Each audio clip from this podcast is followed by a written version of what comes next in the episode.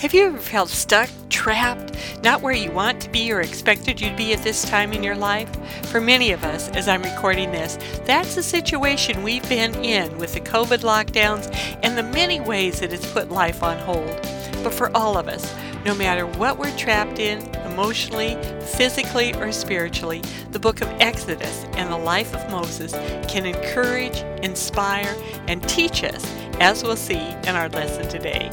Hi, I'm Yvonne Prehn, and welcome to Bible 805, where you learn to know, trust, and apply the Bible.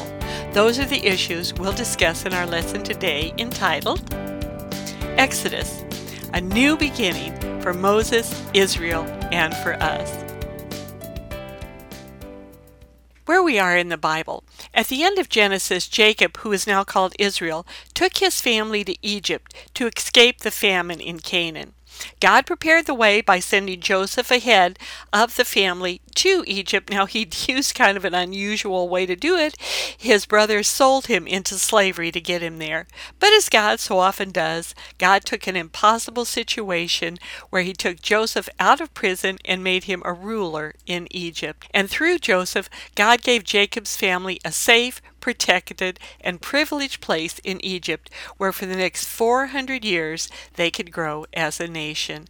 But then things changed.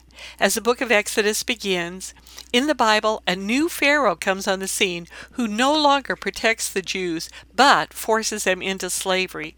Now, not only does the book change, but I want to note that our experience of either reading or listening to the Bible also changes with the book of Exodus.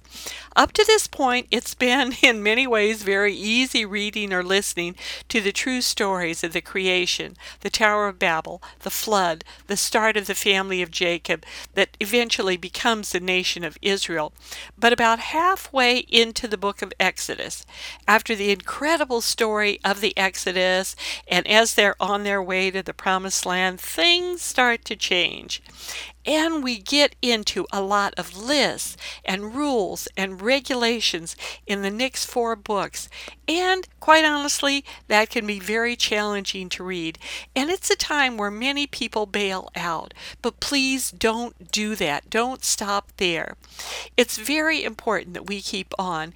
And what follows, the laws, the rules, the regulations, they aren't just for the people in the past. But as the Apostle Paul reminds us in 1 Corinthians 10, where he says, For I do not want you to be ignorant of the fact, brothers and sisters, that our ancestors were all under the cloud and they all passed through the sea. They were all baptized into Moses in the cloud and in the sea. They all ate the same spiritual food and drank the same spiritual drink, for they drank from the spiritual rock that accompanied them, and that rock was Christ. Nevertheless, God was not pleased with most of them. Their bodies were scattered in the wilderness. Oh, that is not a good thing that happened.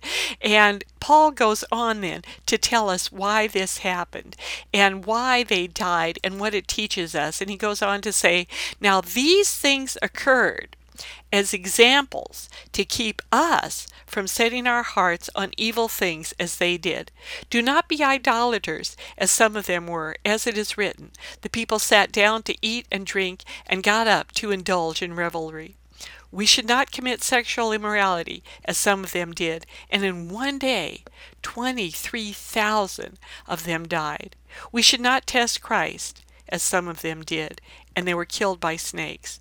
And do not grumble, as some of them did, and were killed by the destroying angel.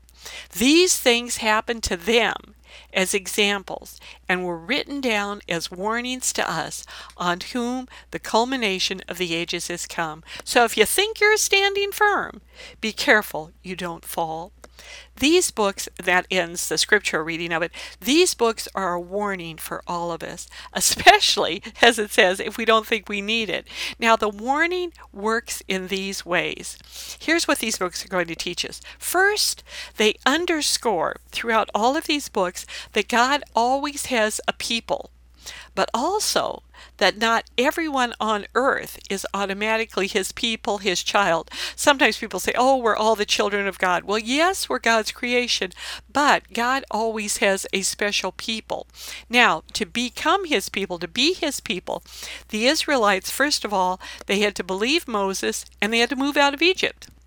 Today it's different. Today we must accept Jesus as our Savior. Doing those things makes us individually His child and part of His people. Second, what these books tell us is they tell us what God expects of his people after salvation. This is so important. People just think that somehow salvation and accepting God's grace, that's just some goodie that we pluck off the shelves and it's all for our benefit, all for us, and then we can do whatever we want to afterwards. It isn't that way at all. We need to look at this a little more closely. For Israel, their salvation was salvation from slavery in Egypt. God worked miracles for them. For us, it is salvation from the penalty of our sins, which is death, as Romans 6:23 puts it when it says the wages of sin is death. Death means a life without significant purpose while we're still on earth, even though it might be filled with lots of fun and goodies and stuff and etc and then eternal damnation when we die. Now, people don't like to hear that. They don't like to hear that if, you know, they just leave God alone, that that meet, m- might mean an eternity of, of suffering. People don't want to hear that. But it's true. And we have to let people know that. I have to tell you that, or I'm not being honest with what I truly believe the Word of God says. There are also consequences to our choices. And these books tell us what makes a life giving choice and what choices lead to spiritual and eternal death. Even though it might seem like they're boring and hard to read in places, they are so important to us. We need to read them because we need to learn how to live. As 1 Corinthians 10 tells us, we need to learn how to live as God's people in our personal lives, in how we worship, and in the world. We can't just do what we want.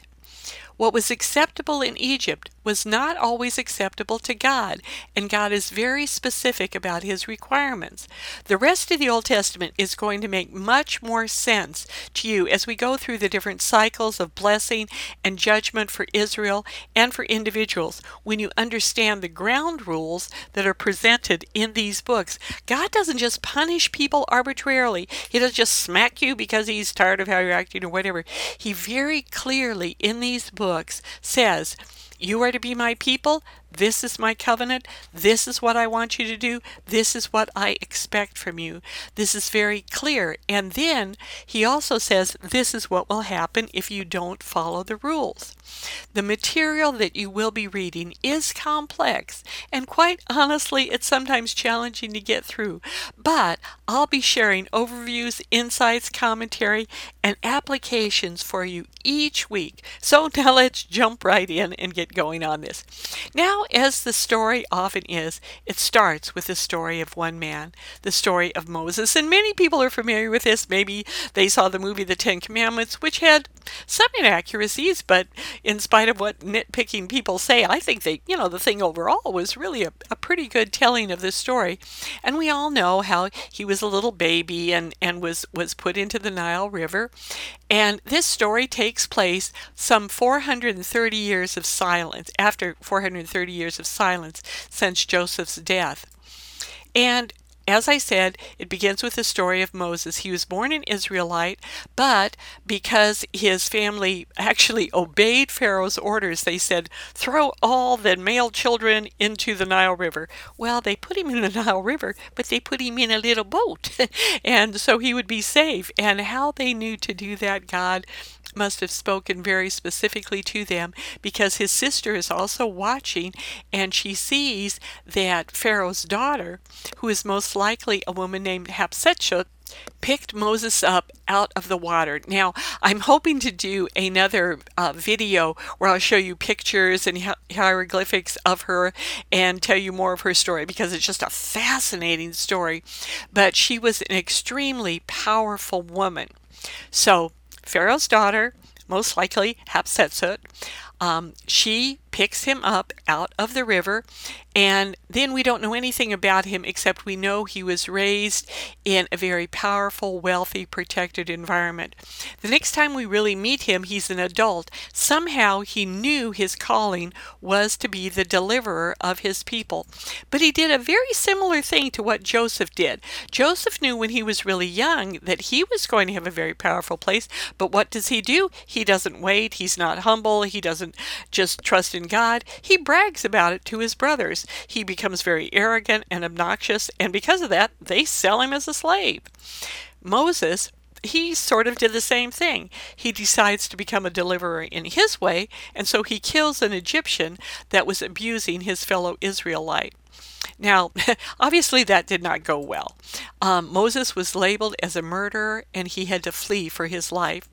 He runs to Midian, where he spends 40 years. The next time we see him, he's now an old man. He's 80 years old. Maybe he was someone who is filled with regret. Maybe he was someone who is just satisfied with a simple life. We don't know. His days were winding down. But one day, a bush was burning. And when he turned to look at it, he heard a voice.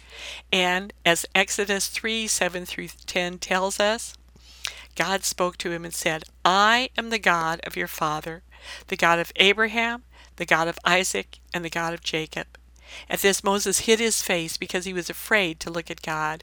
And the Lord said, I have indeed seen the misery of my people in Egypt. I've heard them crying out because of their slave drivers, and I am concerned about their suffering. So I have come down to rescue them from the hand of the Egyptians and to bring them up out of the land to a good and spacious land, a land flowing with milk and honey. The home of the Canaanites, Hittites, Amorites, Perizzites, Hivites, and Jebusites. And now the cry of Israel has reached me, and I have seen the way the Egyptians are oppressing them. So now go. I'm sending you to Pharaoh to bring my people, the Israelites, out of Egypt. And Moses was hesitant. He said to God, Who am I that I should go to Pharaoh and bring the Israelites out of Egypt? And God said, I will be with you a key in any calling from God. It's not about you. It's about the God who calls you. When Moses said, Who am I?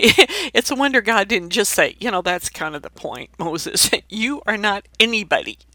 But Almighty God has chosen you, and God will be with you. God goes on to tell Moses a new name for himself. God said, said to Moses, I am who I am. This is what you are to say to the Israelites I am has sent me to you. Now, some comments and application from this. God can call you at any time in your life, from any place, no matter how isolated or shut in it might be. God is incredibly creative in his callings. And now think about kind of the switch here. He called Abraham out of an advanced civilization into the desert and to relative isolation for the rest of his life. But then he called Moses out of the wilderness back to an advanced civilization, from isolation to lead over a million people. What God calls you to, he has prepared you for. Moses was educated, literate, well acquainted with Pharaoh's court, and he also knew what a nomadic life was like. He knew what the desert was like. He was fully rounded in his preparation to do all the things that God called him to do. Also, age does not matter in God's call, young or old. You see, we're eternal people. Age doesn't matter. God doesn't look at that when He calls people because He's the one that gives us strength at any time in our lives to do what He wants us to do. After much complaining, questions, hesitations, Moses submits, and though he didn't know it, he goes on to do things and write materials that will change the course of human history. What first comes to mind when we think of what Moses accomplished is the deliverance of his people, but equally important was the writing of Job and the first five books of our Bible Genesis, Exodus, Leviticus, Numbers, and Deuteronomy. These books are the foundation for human life and law, for our understanding of God, for the rest of His message to us, and to help us understand ourselves. Imagine for a minute if these books had never been written. We really can't because they're a core of human history, of our law, of how we treat people, of all of the teachings in the New Testament. So many things are based on these books. In many ways, these books form, even if we aren't as familiar with them as we should be, all who we are. In many ways, all our civilization is. Think then also of the time that Moses had to spend listening to God to write it all down, while at the same time serving as leader of a complaining, ungrateful multitude of people. Some comments and application about what we just talked about. If you're still alive, God isn't finished with you. Now, though the challenge I'm about to give is for really everyone who feels maybe they've been shut away or sidelined because of COVID or many other reasons, if you're just kind of sitting around in your life or, or whatever, I, it's, it's for everyone. But I want to specifically address this challenge to my cohort, the baby boomer generation. So listen up, baby boomers. What are you doing to finish well? Think back. We were the Jesus people generation. We invented the one way sign. Our generation created modern gospel music. We created Christian coffee shops, Christian communes, huge Christian festivals, and we had an overarching emphasis that people needed to know Jesus as their personal Savior, and we did all we could to help them come to know Him. We handed out tracts and we did um, what they would call cold turkey witnessing, and we held all kinds of gospel meetings, and we, we did just all sorts of things. And though the Jesus People movement had its problems, it was powerful powerful. It was passionate in its desire to follow God. And I'd like to ask all of you, what are you passionate about now? Now, interacting with grandkids and playing golf can be great fun, and so is shopping, and even more than that, traveling is very enjoyable. Now, none of these or many other retirement activities that is, if you can afford to retire, are inherently evil. No guilt here. I really don't want to make you feel guilty, but if you have time and health, there's room for so much more room to recover a passion to see God work in mighty ways in your life. You might not think of where you are as, as sort of being trapped in Egypt or trapped in something, but even good things can trap us from doing all that God wants us to do. And I'm quite sure for all of you, young, old, baby boomers, wherever you are, that most likely God has a bush burning for you. There's something or something more He wants to do so you can finish strong. Take some time to think about it. Pray about it. Our world has incredible needs, and many of the people around you still need Jesus. I know boomers who are working at Food Share, serving as an advocate for the homeless. I know one 90 year old lady who runs an incredible tutoring after school program that reaches many people and their families, and these people are all still involved in many other enjoyable and family activities. All their lives and communities are much richer for it, but they haven't retired from pursuing a passion for God. Regardless of your age, keep your eyes open for that burning bush. Now back to our story. God does not forget his people or his promises. He's at work even if we don't see it. After his preparation and call, God sends Moses to Egypt. He confronts Pharaoh, who refuses to let the people go. Now, that again was not a good idea. God then sends 10 plagues against the gods, the pride of Egypt. Now, one of the things that's easy to ignore, unless you kind of block it out in the story, is the plagues last actually 10 months. So there's quite a bit of time there. And again and again, God says, I'm doing this so that the Egyptian people will also know me. Now, the final one, of course, is the death of the firstborn of Egypt, while those under the Passover blood, where God told them, He instituted the Passover, where He told them to sacrifice a lamb and then put its blood on the doorposts. If that was on a home, God did not destroy the firstborn child. And when that happens, and all the children and livestock, too, their firstborn in Egypt die, Pharaoh finally has had enough and he lets the people go. They leave the land at last. Now, they face some early challenges after God frees them because Pharaoh changes his mind. The Israelites are hemmed in by the Red Sea. For 10 months, though, they've seen incredible miracles of judgment against Egypt. They're going free with riches that have been given to them by the Egyptians after 400 years of slavery. They have ample reason to trust God. Do they? No. Immediately, they start to complain and cry. God opens the sea, though, and they go through. Now, you'd think, after all this and all the previous miracles, that they would trust God when additional trials come. But that doesn't happen. Three days into the desert and they can't find water.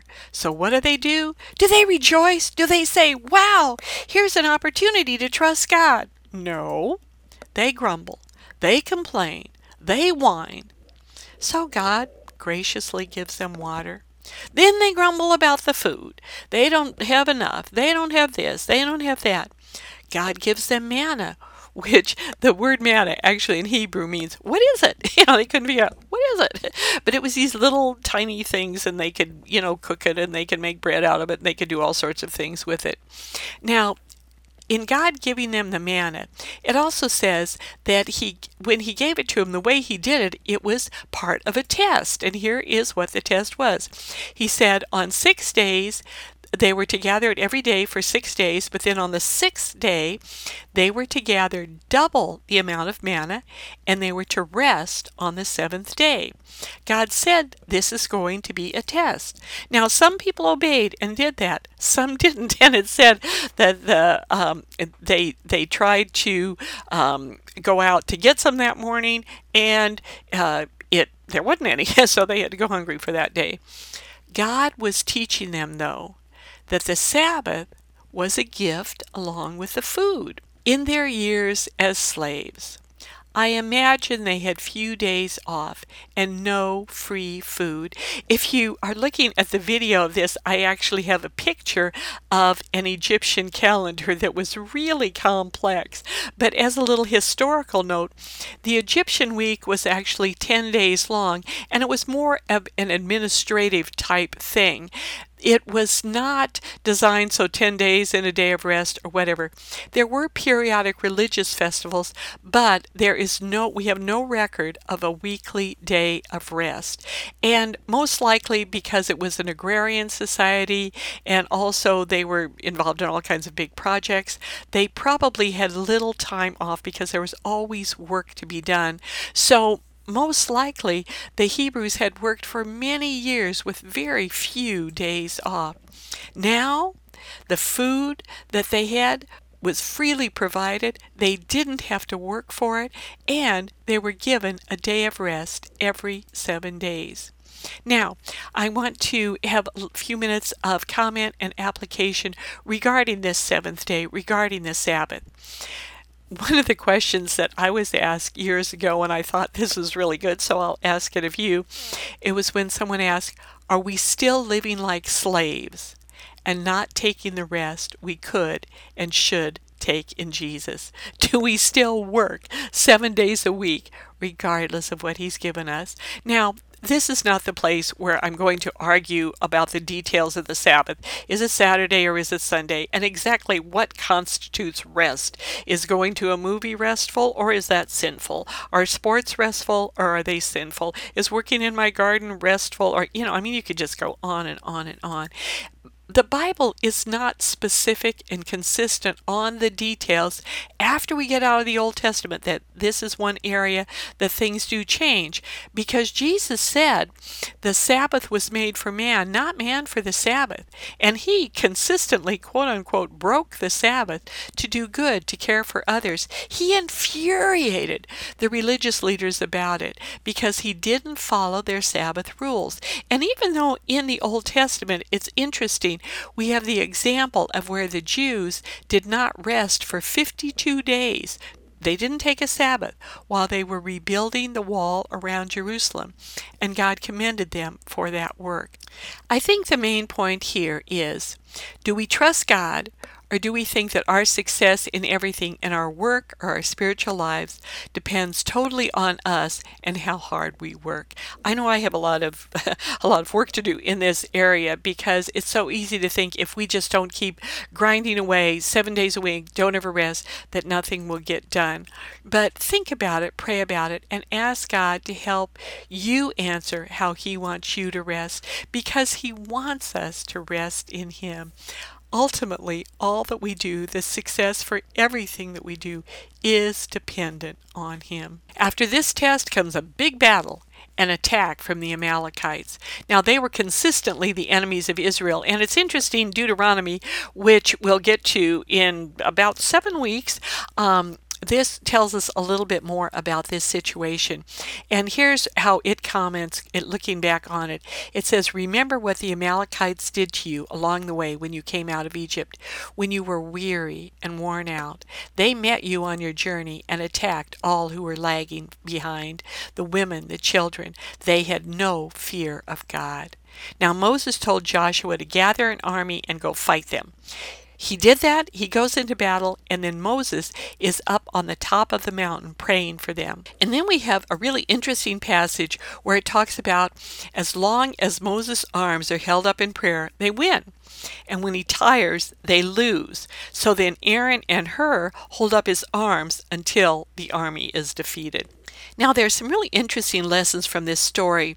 Uh, Charles Spurgeon actually made an excellent comment on it that has um, really meant a lot to me, where he said that what this passage teaches us is about the importance of both prayer and action.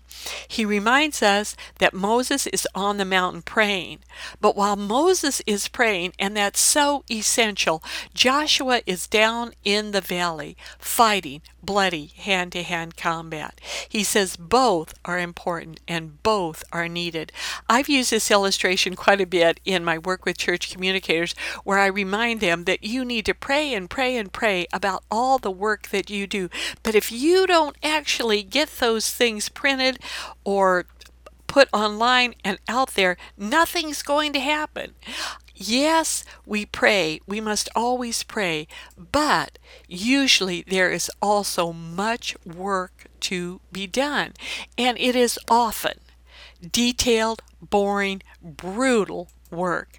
For example, to have an effective small group ministry, and I'm speaking from experience on this because my my uh, pastor husband has been in charge of small group ministries with a number of churches, and I've worked on all the backup work for it.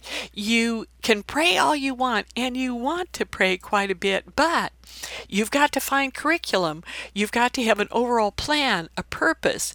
You need to communicate your plans, your purposes. You've got to cast vision. Uh, one year at one church, I, I thought we had a really good slogan for that. Our slogan for the small groups was everyone in one, everyone in one. And uh, we actually ended up getting over 90% of the people that attended the church in a small group but you've you've got to do that. You've got to train leaders. You've got to organize the groups. I can't tell you how many times i put together you know sign up sheets and description things and you put them online and you put them out on sign up tables and you oh you just do all sorts of things like that.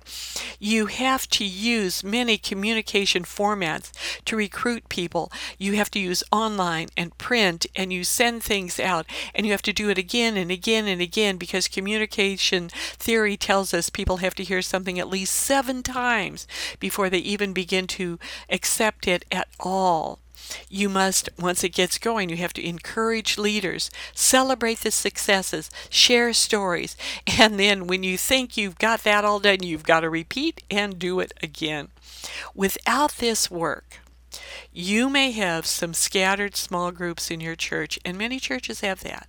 But you won't have the powerful discipleship and outreach tool that small group ministry can be if you don't put the needed organized and intentional work into them. And it's like that in every area of ministry. And this early example from Moses and Joshua, you must pray. Consistent, persistent prayer is essential, but you also have to work, and sometimes that means a lot of fighting. The second important lesson from this encounter with the Amalekites, they learned how to fight and win. They were slaves newly out of Egypt, and yet they fought a formidable foe and defeated them. Now, my comment application here battles should teach us something. They aren't simply a trial to get through and be done with. This is really important when you think about it. They should have remembered this as they were about to go into the land. They were fearful of the battles ahead, but God had given them an early experience of victory, and obviously they forgot. I would encourage you to consider journaling how God has helped you in the past, and this can enable you to trust Him in future trials when you review what He has done in your life. And then they finally arrive at Sinai. When they left Egypt, they were simply a group of slaves. God will now work to make them into a people, a nation to serve Him. To do that, they need to learn everything how to worship, how to govern their nation, how to live in their interpersonal lives. Next, he's going, in our readings, he's going to give them the Ten Commandments and the other laws, which it's his right to do because he told them from the start he was the I am God who brought them out of Egypt. Now, one thing that's really exciting God isn't just I am for Israel in a story long ago because Remember, I'd subtitled this lesson A New Beginning for Moses, Israel, and Us. And the reason I did that is because God is also the great I am for each of us. And what is really exciting is even more so than in the Old Testament, Jesus finished the start of that statement when in the Gospel of John he tells us, I am the bread of life. I am the light of the world.